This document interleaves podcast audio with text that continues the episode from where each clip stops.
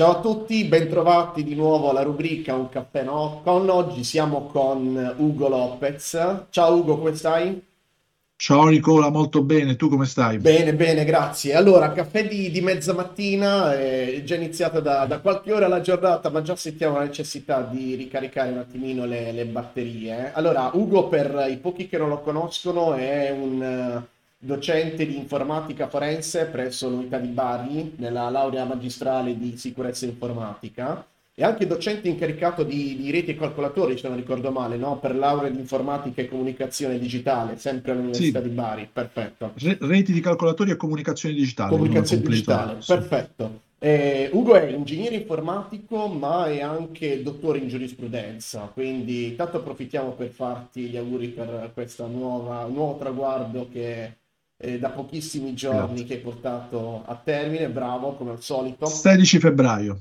Allora, senti, nella tua veste molto molto poliedrica, eh, una cosa che ti volevo chiedere da- veramente da un sacco di tempo, e che mi tormenta, e tormenta anche chi si occupa di sicurezza informatica, mm, il discorso relativo alla privacy, no? Il discorso che la privacy e la cyber security sono in qualche modo collegate. Tu che cosa ne pensi di questo argomento? Sì, mh, diciamo che la- ovviamente la privacy e la cyber security sono collegate, nel senso che quando parliamo a livello aziendale di cyber security, noi parliamo di eh, protezione di asset digitali. Gli asset da proteggere sono tanti. Un asset sono certamente i dati e le informazioni, di cui la privacy, diciamo, è un sottoinsieme. Poi ci sono appunto eh, la protezione delle identità che oggi assume una importanza strategica. Non dimentichiamo che nel 2022 contiamo addirittura due sentenze, una negli Stati Uniti d'America, una in una corte inglese, dove è stato notificato un sequestro conservativo a mezzo di un droplet su blockchain a degli utenti anonimi. Quindi l'identità digitale si è seduta per la prima volta all'interno di un giudizio. È stato effettuato un sequestro conservativo a un oggetto informatico, chiamiamolo così, a un, a un qualcuno che non si sa neanche, non si sa neanche chi è. Quindi la protezione dell'identità digitale, secondo me, è un qualcosa verso cui i grossi player si stanno muovendo e si continueranno a muovere. C'è poi la protezione dai malware e c'è poi l'aspetto, diciamo, che si collega per alcuni versi anche alla protezione dei dati e delle informazioni, che è la, eh, la compliance e la regulatory, quindi la, la conformità del trattamento dei dati e dei processi alle norme vigenti e alle policy aziendali. Queste, diciamo, a grandi linee sono le, le questioni che andiamo, che, che andiamo ad affrontare. All'interno di questo c'è il discorso privacy, in particolar modo, ripeto, sulla parte di compliance e sulla parte di protezione del dato e dell'informazione, che però, secondo il mio punto di vista, va vista all'interno di questo contesto ben più ampio. Ci sta, ci sta. Senti, ma secondo te, eh, per quello che è il panorama legislativo italiano, quali sono le problematiche più legate alla privacy in questo momento? Ma in questo momento diciamo che la questione che mh, sta tenendo banco è la questione del, del GDPR, quindi del Sì, regolamento generale del trattamento dei dati. In particolar modo racconto proprio brevemente la, la storia. Eh, la- l'attenzione alla privacy in Italia esiste da, diciamo, in maniera sistematica quantomeno dal 1907 dal 1996 con il Mm, decreto mm, mm. legislativo Non ricordo. 675-96 poi appunto sì, il decreto legislativo 196-2003 e adesso l'attuale l'attuale GDPR che non ha completamente però abrogato il vecchio decreto legislativo. Che è più restrittivo del GDPR, no? Perché il GDPR dà delle, delle linee guida, in realtà la legge sulla privacy italiana era un po' più, più cattiva, tra virgolette, spiegava anche meglio. Sì, è diciamo un approccio diverso. La legge sulla privacy diceva queste sono le misure minime, poi eventuali misure ne puoi aggiungere. Il GDPR invece ci dice quali dice guarda, questo è il risultato che devi raggiungere, privacy by design, Sì, e quindi vedi tu un po' come fare. Questi sono gli, gli approcci. Eh, la questione, molti erroneamente pensano che la questione dei trasferimenti transfrontalieri, in particolar modo verso gli Stati Uniti, sia una questione che nasce col GDPR. No? Un, la, la, il problema dei trasferimenti transfrontalieri c'è sempre stato. Si pone in questi ultimi anni per una semplice ragione, perché dagli anni 2000 esisteva un accordo governativo tra l'Europa e gli Stati Uniti che si chiamava Safe Harbor, sì. che consentiva il trasferimento transfrontaliero tra le due nazioni. Cosa è successo in questi anni? È successo che nel 2013, a seguito delle ben note vicende di Edward Snowden, si è scoperto che gli Stati Uniti eh, utilizzavano eh, dei software tipo Prisma e altri che consentivano di monitorare senza richieste di accesso giudiziali agli, ai dati eh, le conversazioni private dei cittadini. E si è scoperto che questo valeva anche per cittadini europei qualora i dati fossero stati trattati da aziende americane. Quindi sì. un avvocato e attivista austriaco, Maximilian Schrems, ha fatto un ricorso alla Corte di Giustizia dell'Unione Europea che ha vinto nel 2015, quindi il safe harbor è caduto. Nel 2016, nel frattempo, entra in vigore il GDPR, che inizia però a produrre i primi effetti nel 2018, e l'Europa e gli Stati Uniti, i governi, eh, fanno un nuovo accordo che chiamano Privacy Shield. Mm, Privacy Shield viene fatta un nuovo ricorso, sempre da parte di Maximilian Schrems, che vince proprio in piena pandemia a metà del, del 2020. La sentenza, peraltro, è una sentenza ehm, non tranchant, nel senso che da un lato dice che l'accordo è invalido, quindi il trasferimento dei dati a, in virtù di questo accordo non è più valido, ma dall'altro conferma la validità delle famose SCC, Standard Contract Clause, cioè le clausole contrattuali tipo, quindi dice se il trattamento dei dati avviene in virtù di clausole contrattuali tra il singolo soggetto e il processor, quindi quello che poi va a trasferire i dati e i dati sono opportunamente protetti con garanzie aggiuntive, eh, allora il trasferimento è consentito. Quindi quali siano queste garanzie aggiuntive è quello che oggi determina questo accesissimo dibattito. Qual è lo stato dell'arte di questa situazione?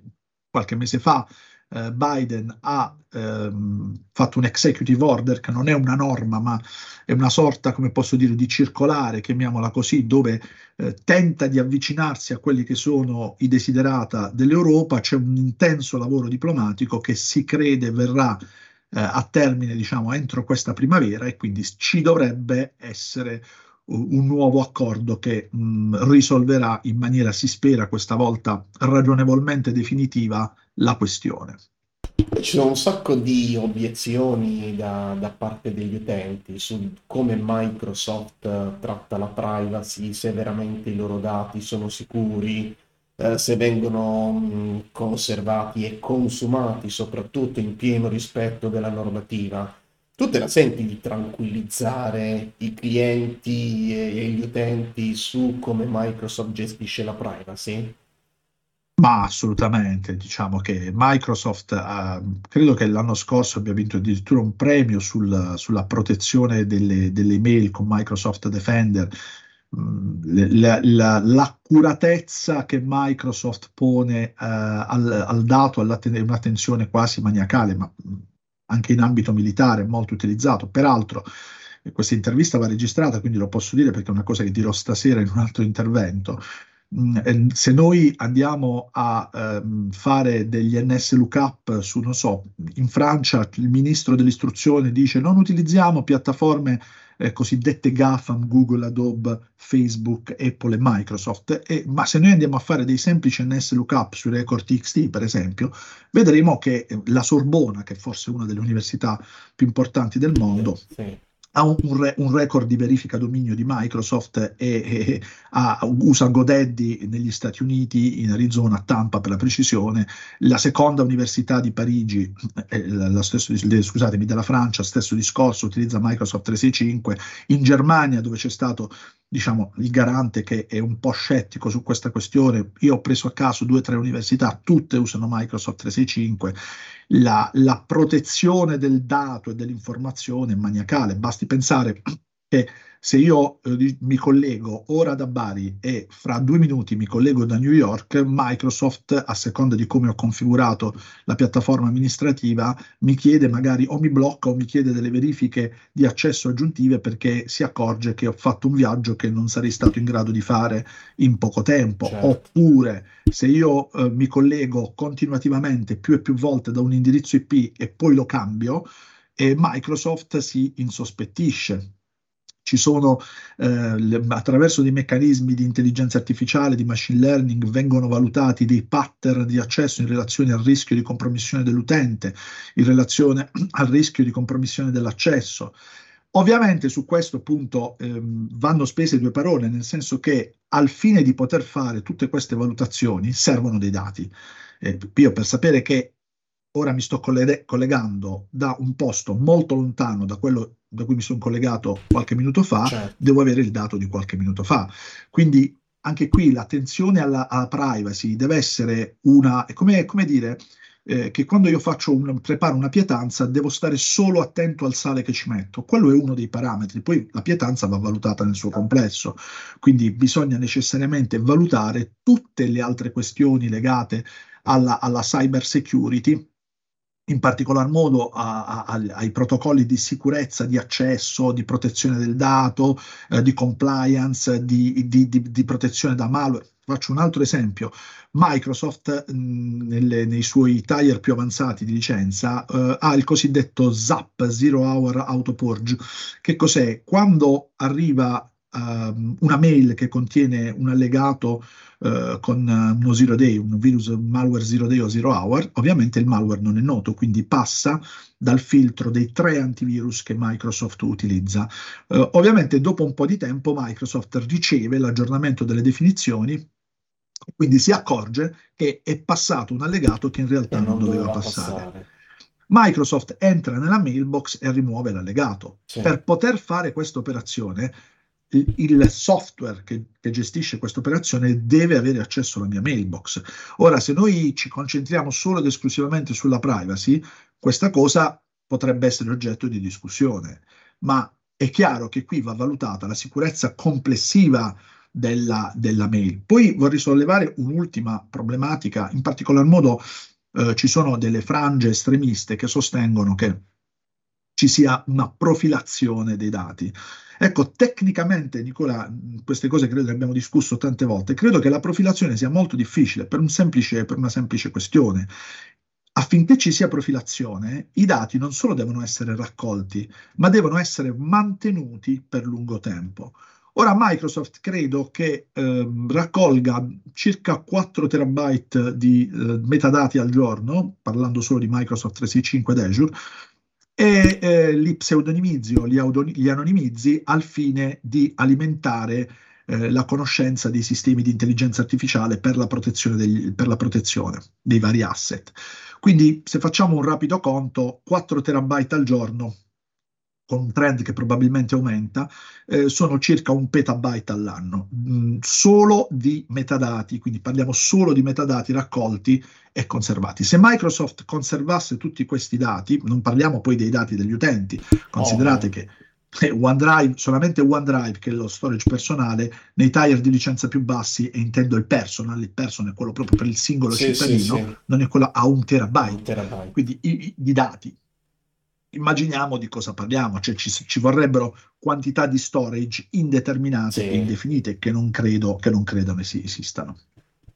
Ci sta, ci sta. Beh, il discorso è, è chiarissimo perché mh, è tutto user centric adesso, quindi è chiaro che noi quello che dobbiamo in qualche modo proteggere è l'identità. Hai fatto tutta una serie di, di esempi sul user uh, sign-in risk, sul discorso relativo alla typical travel location che ovviamente Microsoft grazie al machine learning, all'intelligenza artificiale riesce a capire quello che è il normale comportamento dell'utente prima di definire quella che è un'anomalia, no? Se ti sei sempre collegato da Roma, come mai adesso nel giro di pochissimo tempo ti stai collegando dall'altra parte del mondo? Probabilmente o hai fatto la VPN o sei in desktop remoto da qualche parte oppure qualcuno ti ha eh, rubato l'identità, quindi un campanello d'allarme per chi poi vuole successivamente investigare, ci sta tutto.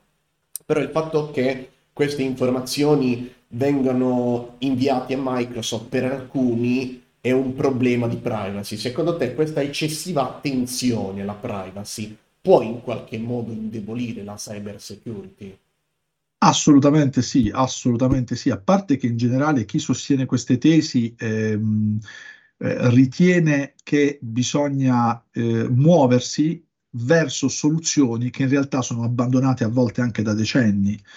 eh, perché sono soluzioni che non rispecchiano l'attuale utilizzo delle tecnologie, ma se noi pensiamo, in, ci guardiamo anche intorno senza andare insomma in scenari di nazioni ad altissima tecnologia, come può essere per esempio l'Estonia, eh, che sta scoprendo che attraverso la, l'utilizzo massiccio della tecnologia eh, si possono attirare grandissimi capitali, ma anche senza andare mh, mm, in, questi, in, questi, in, questi, paesi, noi ci rendiamo conto che l'Italia eh, aveva con l'Agid, l'Agenzia Italiana per il Digitale, e ha adesso con l'ACN, l'autorità per la cybersicurezza nazionale, una strategia che viene chiamata Cloud First e eh, contrariamente a chi pensa che questa strategia sia solamente incentrata su un cloud nazionale, che c'è ovviamente nella strategia ed è importante, ma è importante non per la protezione del dato, è importante per un fatto di indipendenza tecnologica. Noi abbiamo visto in questi mesi